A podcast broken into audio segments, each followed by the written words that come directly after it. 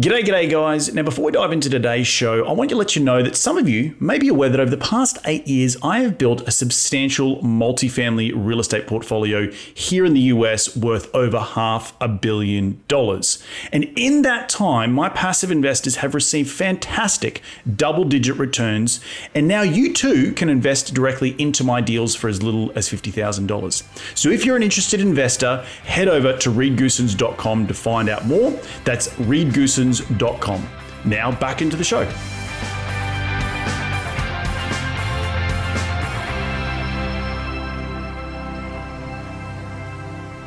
If your company is dependent upon you to succeed and you get hit by a bus, you don't and your company dies that's a major problem. Uh, bigger pockets is a company that's owned by uh, many many groups and like you know private equity and, and josh and me and, and scott.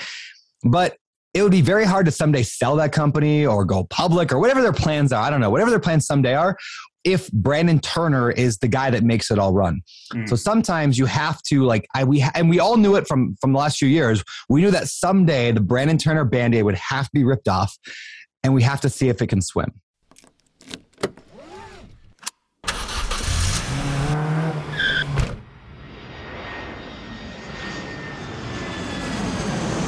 Welcome to Investing in the US, a podcast for real estate investors, business owners, and aspiring entrepreneurs looking to break into the US market. Join Reed as he interviews go getters, risk takers, and the best in the business about their journey towards financial freedom and the sheer joy of creating something from nothing.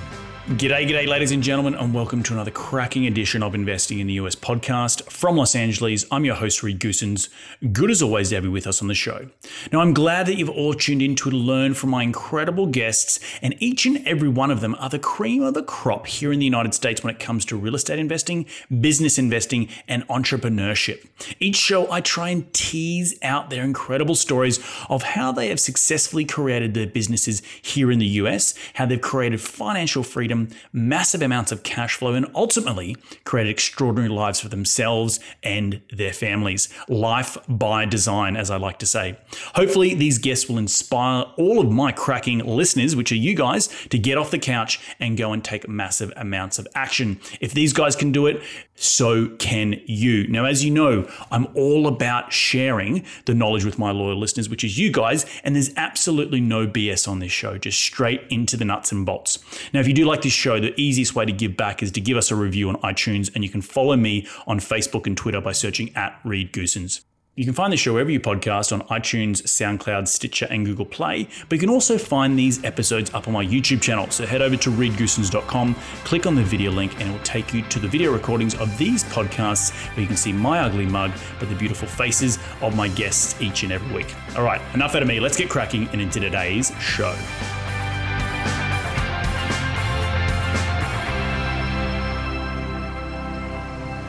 Today on the show, I have the pleasure of speaking with a true legend of the real estate world, Mr. Brandon Turner. Now, for those of you who may be living under a, a rock, let me tell you a little bit about what, who Brandon is. Brandon is the host of the Biggest Pockets podcast, one of the biggest podcast platforms in the nation. He's also a best-selling author. He's all all-round good bloke. He's the co-founder and co-founder and founder of Open Door Capital. He's a TikTok star and he's a social media influencer. Um, and but also, but ultimately, he is a genuine dude and really down to earth. And he actually even invited me to his home to have a drink uh, when I was in Maui a couple of months ago. But I'm really pumped and excited to have him on the show today to share his incredible story with us, and you know, he just his background and what he's been up to. But enough out of me. Let's get him out here. G'day, Brandon. Welcome to the show. How you doing today, mate? Man, I'm doing so good. I'm doing so good. It's always good to connect with you. I've never been called a bloke before, so I'm going to go with. I think that's a good thing. I'm uh, I'm excited to chat with you today. That is a good thing. And, and look, mate, I, I, I do want to uh, humbly say that you know it's great to have connected over the over the past couple of months. We have got to hang out a little bit at a few different um, you know, events over the, the last little while. I know you've been traveling a lot. You're now back home in your home of, of Maui, but um, let's go back to the beginning, the the, the pre Brandon Turner, the pre TikTok star and social media influencer. Uh, and, and, and, trust me, guys, you need to see his dance moves on TikTok. Oh, it's, it's, it's so good. Freaking, it's freaking mm. awesome. But, mate, rewind the clock and tell me how you made your first ever dollar as a kid. All right. Yeah. So, first dollar, man. Uh, fifth grade i didn't make, i didn't know anything about money didn't didn't my parents didn't like teach me about money. I didn't have any of the money like lessons really growing up. Uh, so the first time i can ever remember making any money is my dad paid me five dollars to a haul like a huge pile of brush. We lived on like 10 acres of land. I don't know if you have acres out there in Australia, but mm-hmm. okay, so 10 acres of land. And he cleared a ton of it. And I had to like just haul like just massive, like 20 foot piles of brush from one spot to another. And then we ended up burning it. Uh, and I remember paying me, paying me $5. And that was such an uh, absurd amount of money. I mean, I was the richest kid on the planet uh, for like 20 minutes until I spent that money, but it was a good time. So that was awesome. the first money I ever made.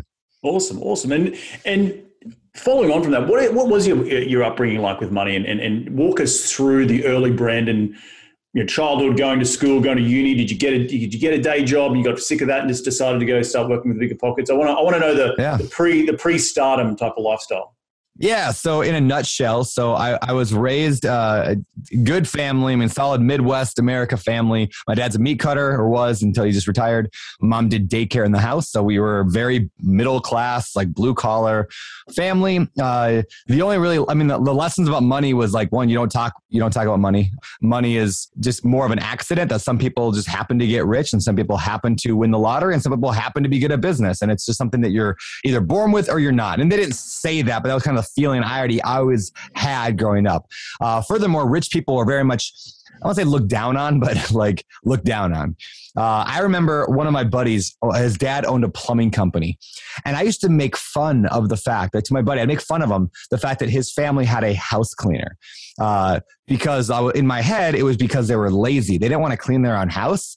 They're too busy making money to clean their own house, right? And today I've realized the opposite that they weren't they didn't have a house cleaner because they were rich. They were rich because they had a house cleaner, right? Mm-hmm. It's such a it's a subtle difference, but they understood the concept that not all tasks are created equal. They're not all the equal value. And so cleaning a house might be a $10 an hour task, but I mean, this guy was a franchise, like he started franchising his plumbing business. That's million dollar an hour work. I mean, like he he was very successful because he knew the to work on those things. So anyway, I, I didn't realize that until much much later. I was raised with rich people are are bad in a way.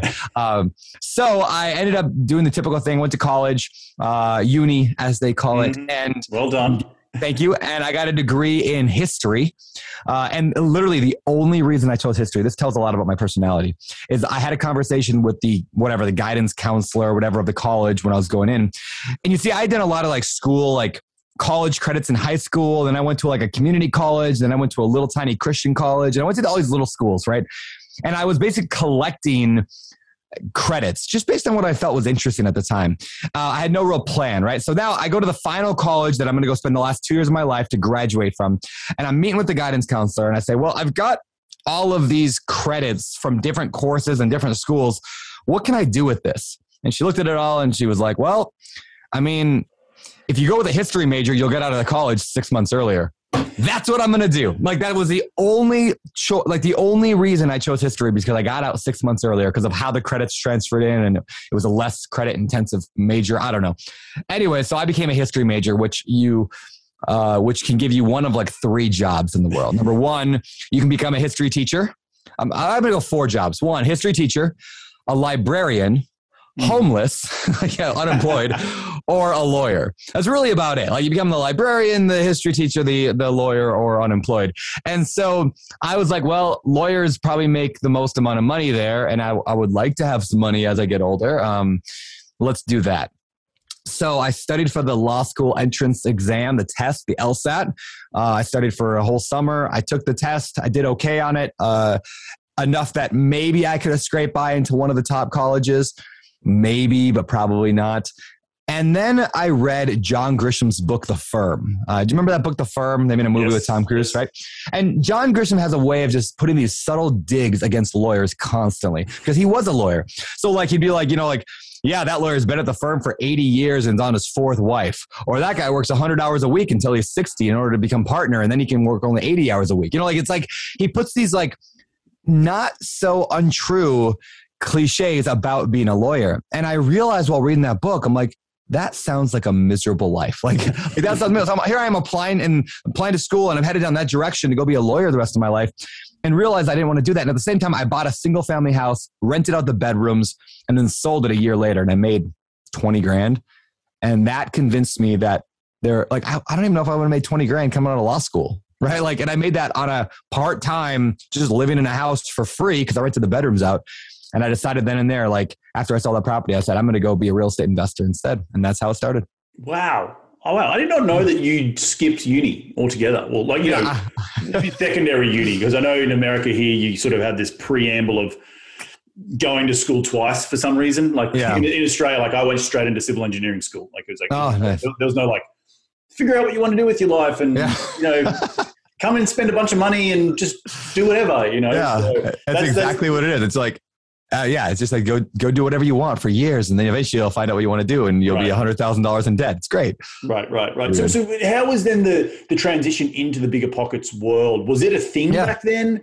I know you're yeah. early involved with the company, and for those yeah. again for those people who are listening, bigger pockets, everyone should know who it is. Go go Google it. I don't need to tell you where, where to go. But what, what was that transition like? Getting sucked up in that world?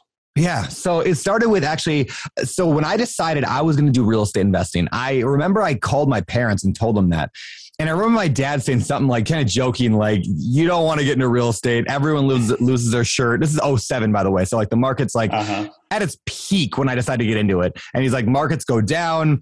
He's like, your tenants aren't going to pay rent if the market changes and you're going to lose everything. And I was like, oh, he's right. Like, he's right. I don't have any money. What am I, a stupid 21 year old college grad, like just out of school, making $9 an hour at some like group home? And I'm like, what was I thinking that I'm going to do this? So instead of giving up, though, I went to Google and I typed in what to do when a tenant doesn't pay rent what to do when tenants don't pay rent.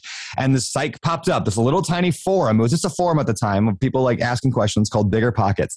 And I was like, and I read this like answer. Well, somebody else asked a question, somebody gave an answer, and it was this incredible answer of like, well, here's the laws you can deal with, and here's the processes you go through, and here's how you do this, and here, here's how you rectify, and here's how you do cash for keys, and all this stuff. And I was like, dang, there are answers to these negative questions. Like, because everyone's got the negative why you shouldn't get in real estate. And then I realized that there are answers to every single one of them. And that's when I like sold my soul to bigger pockets is like, I like this. I, I love this, this website. So I just started volunteering. Like, I mean, I, I, I, would ask questions. I would answer questions. I would just, I was just a forum guy. I was engaged on the forums. Later on, as I built up my portfolio, I would ask a lot of questions about like, Hey, I'm thinking about buying this small apartment building. Like, what's the best way to structure it? Like, you can go back and look at my old posts Like I had no idea what I was doing, but I I bought a bunch of units. Like using bigger pockets as help. I ended up with like 30 rental units. I bought, a, a bought some duplexes, some triplexes, and then a, a little bit larger stuff. I ended up with 30, 35 units after when I was 27. And I had enough to quit my job. So I quit my job. And I like, uh, I, at the time I had started working as a banker uh, and not like a banker in Wall Street. Like I was literally like the guy that sits at the bank and yeah, the teller and opens uh-huh. up checking. I opened up checking accounts all day long. I was making twelve seventy five an hour, I think, maybe thirteen an hour, and uh, I quit that to go full time. Well, I guess basically to retire because I had enough money to pay my bills. Uh, it wasn't a ton. It was like three thousand, four thousand dollars a month, mm-hmm. but it was enough. And uh, right when I quit the job, I sat on the couch for a few months, got bored, uh, and then Josh Dorkin. Over the years, I got to know Josh as like a Facebook friend. Josh started Bigger Pockets, by the way. He was the only owner of it. He was the only employee. He had nobody. It was just Josh. And he was doing every, I mean, everything in that business. And so he put on his Facebook, Hey, I'm looking for some help editing blog posts. And I was like, I, I can I can speak English. I can edit blog posts. It was a total lie. I'm I don't know punctuation or English. Like I don't know pronouns. I don't I don't know. Yeah, I, yeah, exactly. I was a history guy, not an English major. So I could tell you all about World War II, but I couldn't tell you about the difference between there, there, and there. And so so I lie my way into a contract position, pay by the post job, essentially, just like making like hundred bucks every post that I edited and published for him. So I'd read it, I'd edit it, I'd make it sound a little better, and then I'd put it out there on the on the new on the Bigger Pockets blog. And that's how it started. And uh, a little bit later, I, me and Josh were talking, and we're like, "Hey, what if we started a podcast?" Mm. And then that turned into let's start a podcast. And then that turned into the podcast, which then became my full time gig. I mean, I was just full on bigger pockets and I worked about 100 hours a week for the next about four years, just Josh and I together, just grinding it out, trying to build the company. And uh, yeah, that was the beginning. And 2007, how, how early in that was Bigger Pockets at, at that stage? It was So be in- early, right? It was real early, yeah. So when I found Bigger Pockets in 2007, it had been around for a couple years. It was a small forum. It had about maybe 7,000 total like members on the site. So then which, I is, which is not bad. Like, which is not bad, yeah. Like 7,000 emails is is Is seven thousand emails. That's seven other emails. Yeah, it's like it's it's not bad. Uh, and, and so Josh had he had a thing going. I mean, he, there were several sites that were similar. They were all kind of competing for like who's the real estate like go to website, and they were all the same size roughly. And then when I joined, and this is not because I joined, but when I joined, Bigger Pockets took off so fast that it like there what there is no today there is no competition. Like there's nobody there is no other real estate community that's even close to as large as Bigger Pockets, and it and it wasn't and I'll say that it wasn't me. What it was was this concept that um, Gino Wickman explains in the book Traction and Rocket Fuel. And what Rocket Fuel this concept is that when a company has a company needs to grow fast needs to have two primary roles at the top a integrator and a visionary. So a visionary sees where it wants to go and they've got the big picture they got the vision but they don't necessarily that that skill set to be able to cast a vision and be excited and to move everyone together is not the same skill set to sit down and do all the tasks. So a lot of companies get stuck because they are focused on trying to do both. The founders doing both, and they struggle. So Josh is the visionary, and he brought in me, and all of a sudden I was the integrator. I was the one running the podcast, like doing all the editing. I was editing the blog post. I was I wrote a hundred articles that first year, like long articles. I mean, I was doing all this like the work that needed to get done. Now Josh was working as well, 100 hours a week, but it was like, on more of the bigger picture stuff. What happens when you get the right mix of a visionary and an integrator is the company just takes off like a rocket. Um, I found it in my own. Like three years ago, I started a company called uh, ODC or Open Door Capital. We now call it just ODC, and I brought in right away because I knew that concept. I brought in an integrator right away, and then we went from zero to whatever three hundred million dollars of assets under management now, uh, and and we're hoping to double that every year for the next few years. And so, like, it- it's because I have an amazing integrator. Now I'm the visionary, and I have an integrator, uh, and it's it's the best. So So the next question I was always going to ask, because knowing you now and coming across you more recently, you are the visionary. You are the guy that everyone goes to, the the beard and and, and the brand. But it's interesting that you started out being the the, the integrator because yeah. did you know that you wanted to become a visionary back in the day? Yeah, that's a really good question. Um, Because in, in the, Yeah. Preface that with not everyone knows that. yeah, right? You, you, I'm really good at integrating as well, but I also see myself going to a visionary role. Once you get, once you start digging into a business, you can start to see this could go somewhere cool because I'm fixing these issues on Yeah. that. So yeah, yeah. So here, here's my thoughts on the visionary. Like, so I, I like a lot of people are just are good at doing things, right? Like you, you, you are. I'm, I'm sure as well. Like if somebody said, "Hey, I need you to go and." Write this post or i need you to go and analyze this r- real estate deal. Like we can do those tasks because we're smart individuals that that can mm-hmm. just get things done so all along i could do integrator stuff just like you could do integrator stuff but it doesn't mean that's where i'm most aligned. So mm-hmm. from the beginning i have been most aligned whenever i can be visionary. And and the way that i know that is because i never lasted in a single role at bigger pockets. Like anything i did there i never lasted more than a year. Like i would do stuff like edit the blog post and then like i just didn't like it. I didn't feel fulfilled. The only thing i lasted through was the podcast really. And that's because really i was i was kind of the visionary of the podcast. Like Josh like, would show up and record. And now when Josh left, David Greene would show up and record. Like they were like the integrate. I mean, they were like the get the stuff done. But I was the one thinking of the vision of where we headed. So I feel most aligned in that visionary role. And so every time I'm forced in into an integrator role, that's why like I I struggle personally and in, in my soul hurts whenever I'm in that role.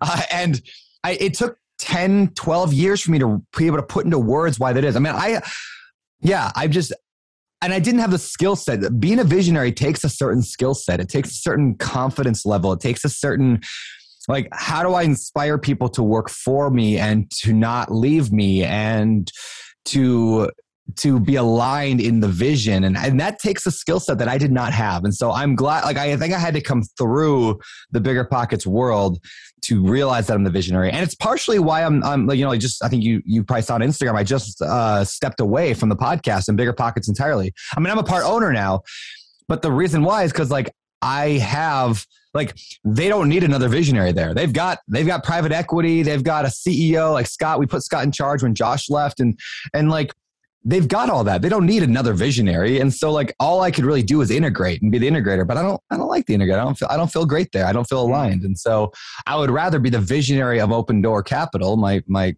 company, and uh, do that because I feel super aligned there. So but, yeah. but I think it also comes back from being in the trenches. Everyone's got to be in the trenches, particularly as an entrepreneur. Mm-hmm. You have to learn every facet of the business in order to get to that point to say, yeah, this is not for me. Because yeah in the beginning, and then, and I'm going to get to a point in a minute. In the beginning, you do everything, right? Because you don't have the, the capital to afford someone to edit the podcast or to write the blog. Yeah. It's, it's literally you have to do the soups nuts.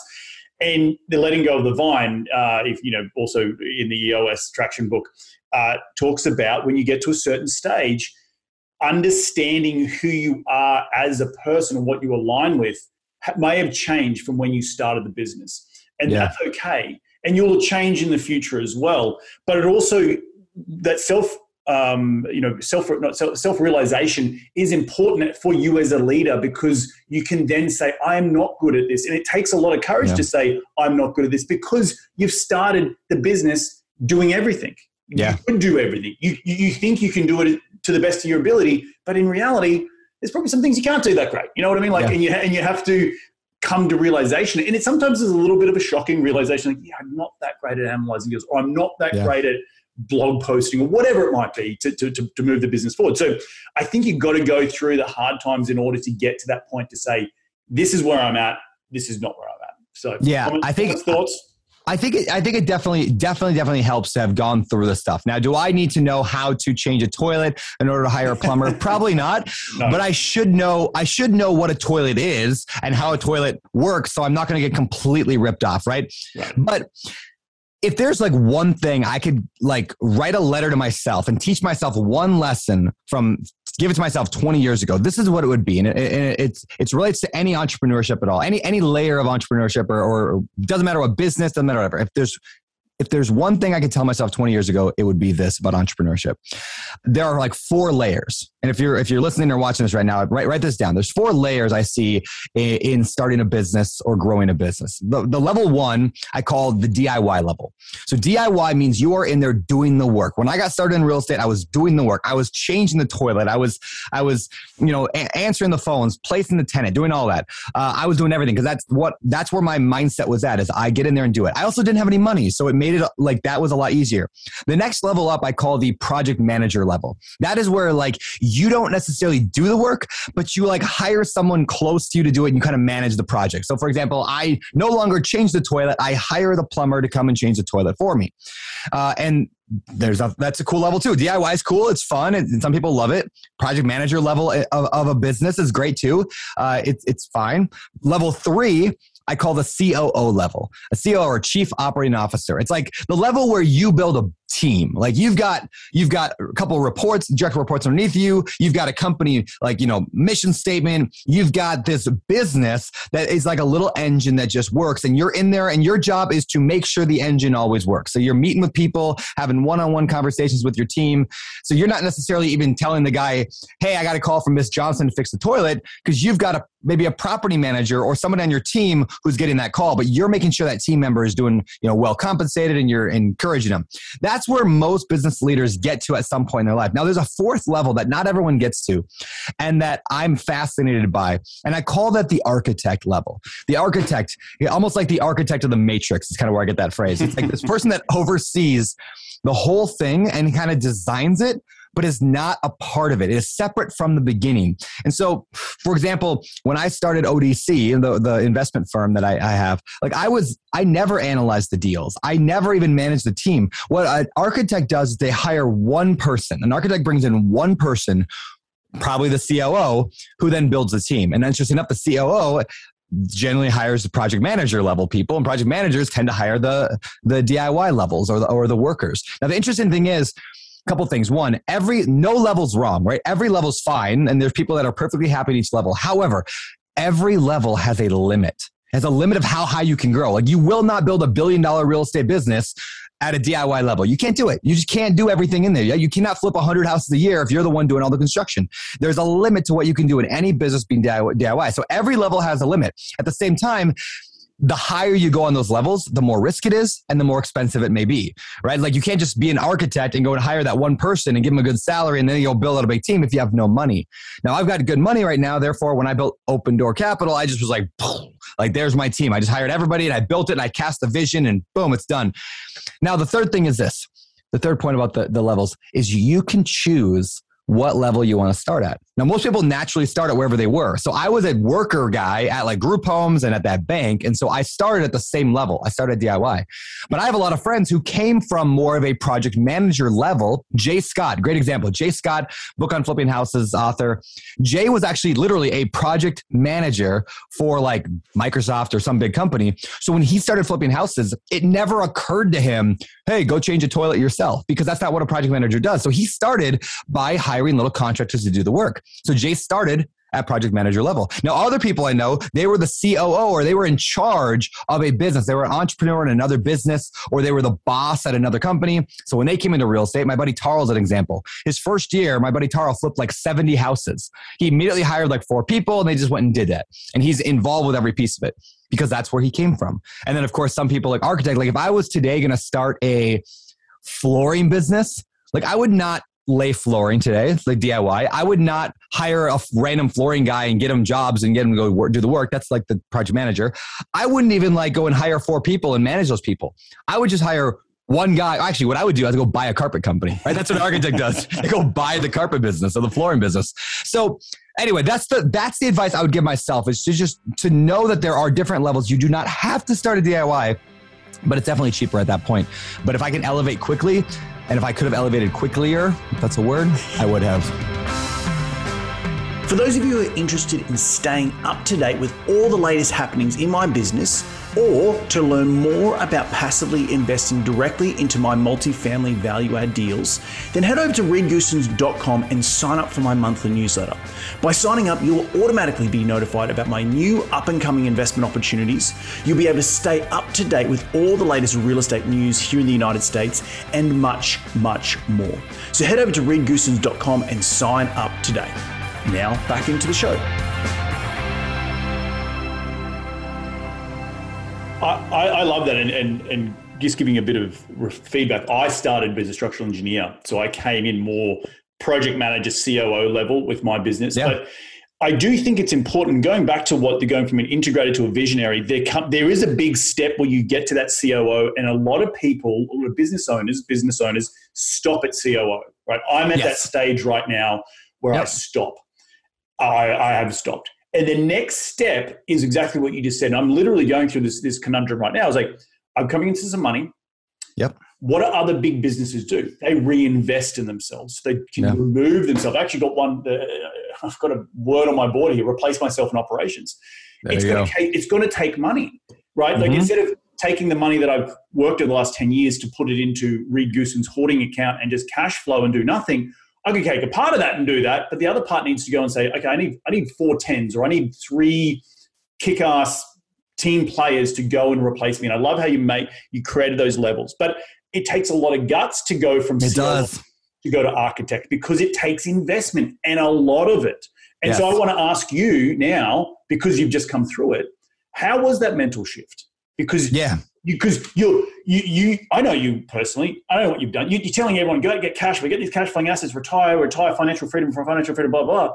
But you now have to take some of that and go and build out your team, which is a completely different from yeah. what Bigger Pockets talks about. It's it's it's seven figure level type of management yeah. that yeah. is is no BS anymore. This is getting in the big boy game, putting your big boy pants. So how was that? How was that transition for you?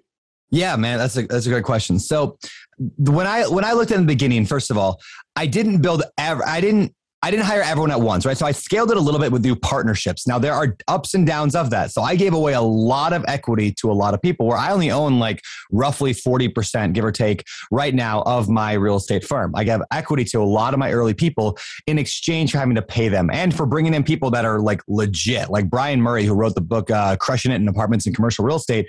One of the best real estate investors I've ever met uh, we decided to partner together. So he has he owns a large chunk of ODC, and so does my buddy Ryan Murdoch, and so does my integrator Walker. So I did that first of all as a way to lessen the blow. Now, long term, that's going to cost me, mm. but is it because now everybody has incentive to grow it together? I do. I mean, our original goal was fifty million dollars owned in three years. We actually just crossed three. Well, we'll cross this week three hundred million dollars in three years. So like yeah, thanks. Man, we it was six X our goal. Would that have happened had I not had those people? Not a chance. Mm-hmm. Right. So the first thing is I gave away a decent amount of equity in exchange for okay to the right people. I also gave equity to the wrong people early on, and I made some mistakes there, and that that sucks. I'm, I'm paying for those for a long time, and it cost me a lot of money. But you get through that stuff. and not bad people, just stuff like I gave away way too much to where I didn't have to. Uh, that said, that said, this was the logic I then I, I had, and this is where syndication is so freaking awesome because what we can do is let's say I okay, so I started the idea go like started the beginning going, if I needed to buy $50 million of real estate, what would I need? Well, I would need an integrator, because again, I want to be architect. So I would need I need that COO. I need somebody to run the business. I would need an acquisitions person that just does nothing but acquisitions. I would need an investor relations person. I would need a finance person. I would need a I don't know what I'm missing there. Asset manager, right? Asset manager. So I would Right. I would need like these five or six roles. So real estate's very clear cut. I mean, it's pretty clear what every real estate company needs. It's like these five, six, seven roles in the beginning uh, to be able to buy a bunch of big apartments and stuff. And so I asked myself, well, what would that would co- what would that cost me? And at the end of the day, it was like it was going to cost me about five hundred thousand dollars uh, a year. You just if you just paid for them without giving. If I paid exactly, if I just paid salaries, mm-hmm. um, and and so I was like, well, what would I have to buy to generate acquisition fees, which uh, you know a fee when you buy a big apartment complex goes to keep the overhead, which is exactly what this is. So in other words, I worked backwards and set goals for my team based on paying salaries. So like whatever the salary amount that I, I like basically I need to make half a million dollars. What does that look like in terms of assets to buy?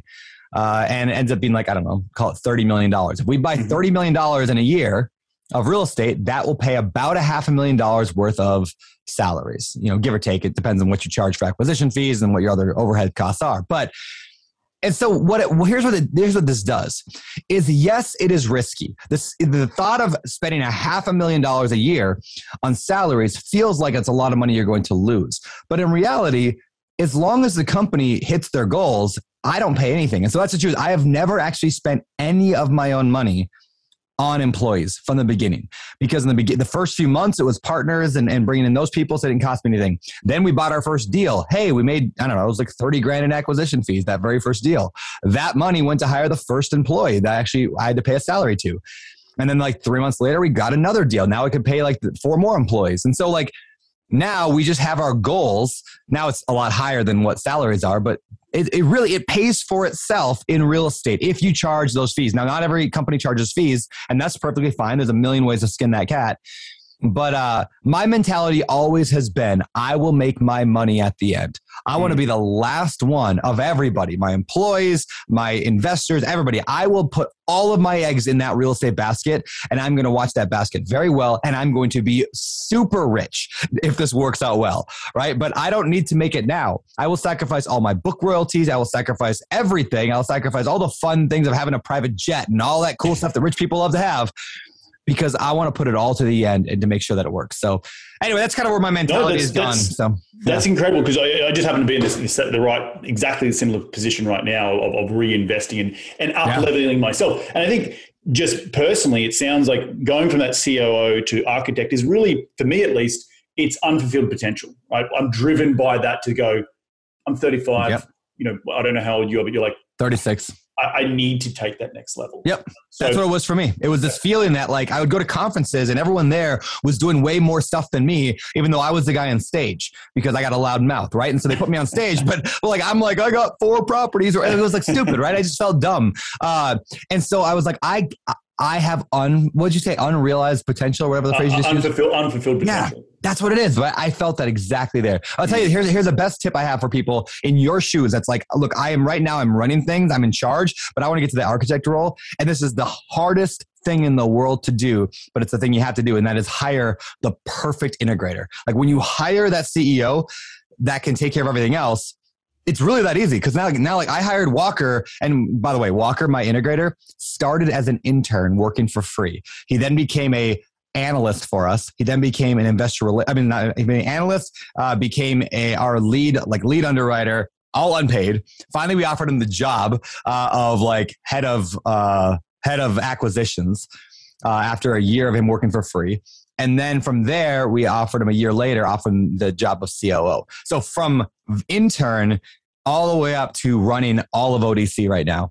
Uh, and And he, and Yeah. that would be the same DIY that we just spoke about. He, he went from DIY. he went from DIY. Yep. Yeah, he went all the way up the steps. That's that, that's, that's incredible. That's incredible. Um, one quick question before we, we move into the next topic is: Sure. Is your your team? th- th- I know they're remote. How, how's that been managing that from Yeah. Hawaii? Because I know that's where you live, and it's a beautiful place, the place of the on earth where you are. Yeah. How, how has it been keeping the culture and keeping everyone rowing in the same direction? Yeah, man. Uh, so interesting enough, we kind of accidentally, in a way, developed a couple hubs. So I've got two, I think, two official team members that live in Hawaii now. One of them actually moved here just because he was super cool, and we like we didn't have to work together. I just was like, "Hey, you want to come to Hawaii?" And he's like, "All right." Uh, and another guy, my finance manager, I actually found he actually lived here already. So two of my team members are here. We get together all the time. Last night we're sitting. Oh, and then Ryan, of course, who's on my kind of board of directors. He was like my first integrator uh, Ryan was a you know co-founder. Anyway, Ryan lives here as well. He actually lives on the property. Same like I have an extra like an ADU in my backyard. He lives there. Anyway, like last night we were hanging out on my lanai drinking until like I don't know eleven o'clock at night, just talking about real estate and life. And our families were all over, and everyone's like having a great time. And that's what I wanted. First of all, I, I wanted that. So that helps with the culture here. But but interesting enough, most people actually end up in Atlanta. Uh, like my integrator was in Atlanta. Uh, my guy, the guy who I moved out here to, to live in Hawaii, he actually is from Atlanta. Uh, Brian Murray, who's you know our asset manager and uh, a lot of stuff, just kind of like the smart guy on the team. He lives in Atlanta now. He moved there, unrelated to everything else. So. Uh, and then the management team we then built in Atlanta because they were there. So I've got kind of these hubs. So all that to say is most of everything we do is digital. Even though like I live three miles from a couple of my guys and one of them is in my backyard, we still have most of our meetings on Zoom. So you it wouldn't matter. Uh, how do we keep the culture going though? We have very uh, culture going and people excited and moving forward and rowing in the same direction. That is my job, right? That's the visionary's job. The visionary's job is the, so how do I line people up? Well, a couple things. One, I cast a very clear vision of where we're headed, and everybody knows it. I once heard Jack, um, Jack, uh, not Canfield, Jack, uh, who's the guy who ran GE for years? Now I'm gonna go. yeah, Oh, a little bit. Blow. yeah, hold on, hold on. We'll figure it out in 10 seconds here. Jack Welch, Jack Welch. All right. So Jack Welch once had once said that his job was to make sure that if he went to any one of his 100,000 employees and shook them awake at three in the morning and said, Where is GE headed? They would be like, We're going, he-" and they would be able to name it. They would know exactly where they're headed. Mhm. Uh, that is my job at Open Door Capital. So I make sure everyone knows where we're headed and what their role is in that. Uh, to do that, we, we operate very much on the EOS framework, which is uh, from the book Traction, right? So we have an EOS implementer. Uh, we like you know we meet every quarterly quarter with them. We run the weekly meetings. We are strict EOS. Why? Because the whole point of EOS was to go from vision, like 10 year vision, down to a three year picture, down to a one year goal, down to a quarterly benchmark, down to a weekly action plan for every single person, every department, and the company. And it all lines up in one line, right? So EOS has allowed us to do that, uh, which has been great. Secondly, I also my job is a cast division, which is literally I I like I mean this is one piece of it. So for those who are, are, are listening and not watching, you can't really see it, but this is a magazine cover that I made myself. It's called Open Door Capital Magazine, and on here is a bunch of our uh, where we're headed uh, with the company. Everybody has this in their office. Mm. Uh, there's also another one I have. Uh, the the idea is I'm going to actually create the magazine. I only got two pages done so far, but I'm going to write an article for each one. So for like, how do we get these returns and how, what's our core values and all those things that make the vision of what, what are we and why should we be excited about it is going to be in a magazine for everyone. So, and we communicate it regularly. We tell people what we're doing we constantly up the ante, uh, what the vision is. We allow people to help set their own goals that line up to the vision. So that way it's not just, it's not my goal for them. It's their goal to support my vision and it just it just works uh, in a really phenomenal way. And then we get together regularly, at least once a year, if not twice, with the whole team. So yeah, lots of stuff there. That's that's incredible, man, and thank you for sharing. I, I do actually do love that idea of creating a magazine cover that it's like a, it's essentially it's a poster, right? It's it's the yeah. same thing that uh, really outlines your goals, and then creating a magazine out of that would be freaking awesome. Yeah. I'm, I'm, going to be a subscriber. Oh, send me a free copy when uh, when when it comes out, my friend. Um, let's move into for the last 15 minutes of the show. Um, your transition away from bigger pockets. I know we, we just yeah. uh, online. You just mentioned it. You know, I think I even gave, a bit of a voicemail to say congratulations. Tell me where that's come from. You know, mentally. You know, again, you probably went through a lot. Mm, yeah. Uh, a, a lot of angst, probably with your family as well, because you built a baby from scratch and you're now walking away from that baby. What, what, what, where's, where's it going, and, and why was the big impetus to to leave? I so first of all, I love bigger pockets with all my heart, soul. Like I love it. Uh, I I'm a product of it. I'm the poster child of it, and I've built so much of it over the last few years. Uh, but it's also like watching your kid grow up. Uh, in fact, Josh Dorkin, who started it, you know, he left a few years ago. His he had a he had a daughter who got really sick, uh, and so he left when that happened. She's fine, by the way. Now she's great. But uh, he left when that happened just suddenly, and so Josh came back and did an episode of the podcast. My final episode is I brought Josh back in, and we were just talking about this process process. And he made the he made the analogy of it's like watching your baby grow up. And I said for him, it's kind of like now watching your grandkid grow up. Like like Josh Josh grew his baby to the point where it was like grown up, and then now I was like the kid and helped it grow to the next level. Now it's like now it's a little grandbaby that's about to go off to college, um, uni as they say. Uni, yeah. uh, so you know it's it's bittersweet, but here here's the interesting mental thing that maybe a lot of people will resonate with them especially I think men, but maybe it's everybody, but I, I see it more often in men, is we very much tie our identity to our work and to our business and to whatever it is. So like I who am I? I am Brandon from Bigger Pockets. Mm-hmm. And so like me and Bigger Pockets were so entwined together and like melded together that it was hard to see where I ended and Bigger Pockets started. Mm. So I had a performance coach who asked me, I was just talking about being stressed out and having way too many hours working, and I wasn't watching my kids grow up. Like, I, I mean, we get into real estate so we can watch our kids grow up. That's what most of us do. We do it so we can do our hobbies. And I live in Hawaii and I never surf. And I live in Hawaii and I never take my kids to the beach because I'm always working. Uh, and I'm like, finally just realized like this is stupid. And so my performance coach, he pushed the he pushed the question to me, do you need to take like a one month sabbatical just to clear your head? And I don't take I never took days off the podcast. I mean, I I am the podcast for a decade. And so I don't miss an episode. That's part of my identity is I don't miss an episode. And as soon as I said yes, I will take a month off.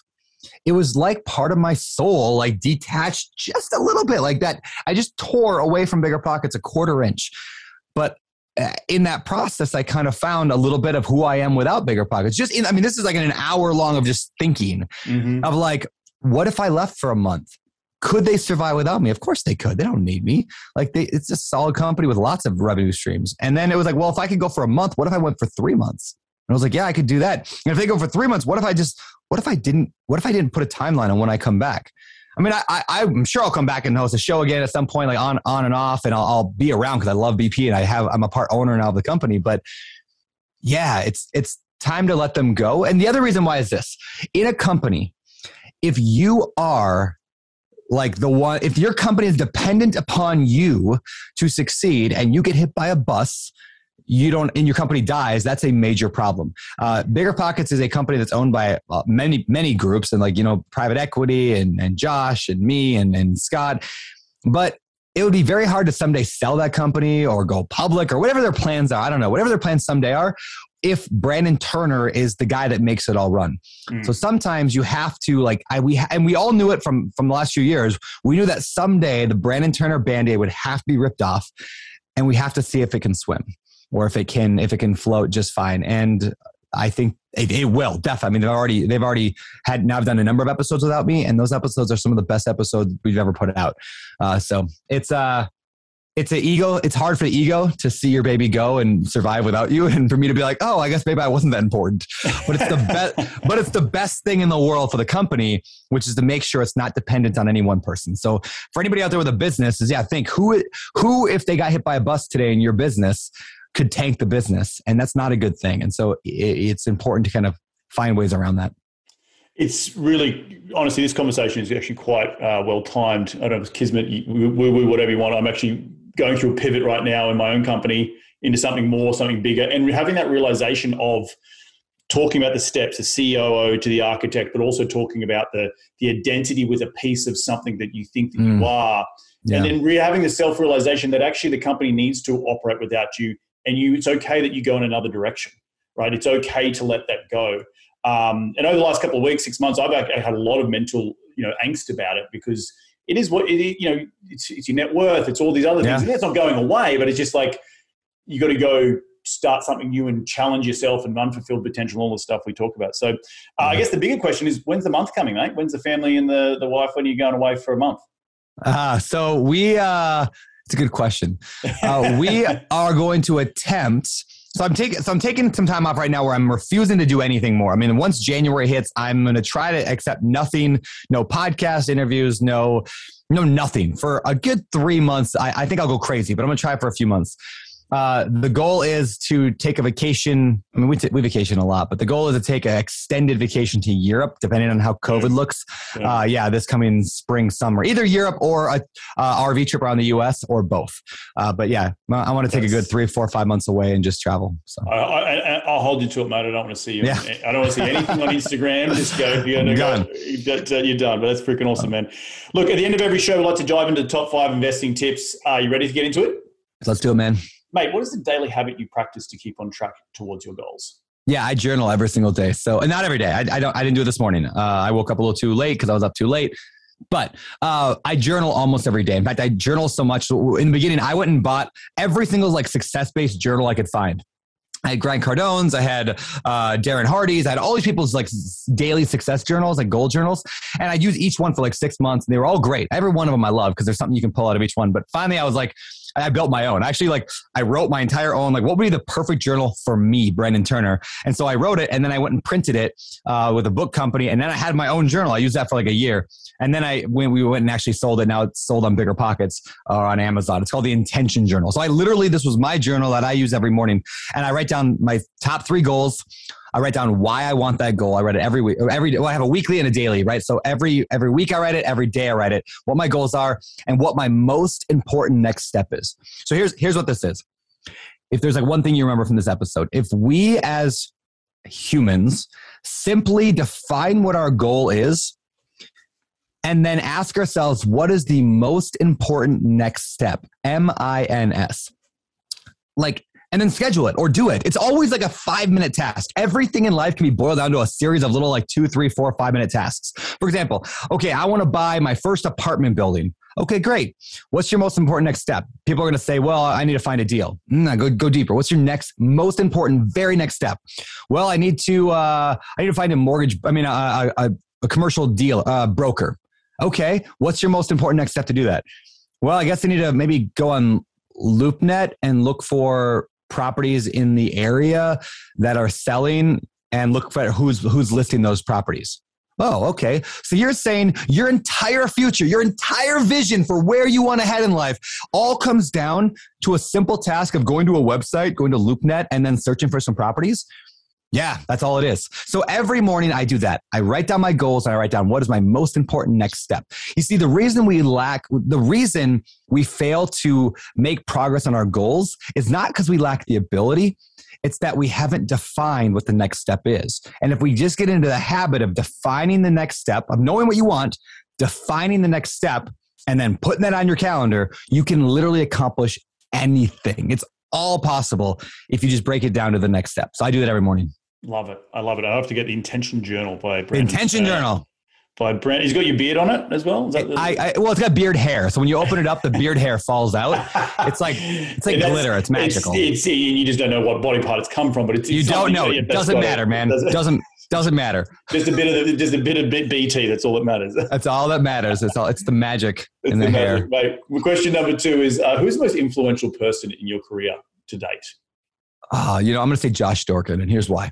So Josh Dorkin founded Bigger Pockets, and Josh is, I always say this, he's the best entrepreneur I know, not because he's smart, even though he is. It's not because he's talented, which he is. Josh is the single most, the best entrepreneur I've ever met because Josh didn't give up.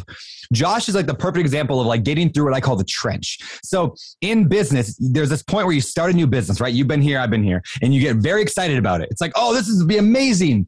And then reality sets in, and the money's not there yet, but reality sets in of the hard work and the time. And I call that the trench. You just go through this crappy trench. And very few make it out of that. Very few make it out of that, where you're having to just grind for months, maybe even years of making almost no money. And everyone's like, you should just stop and get the job.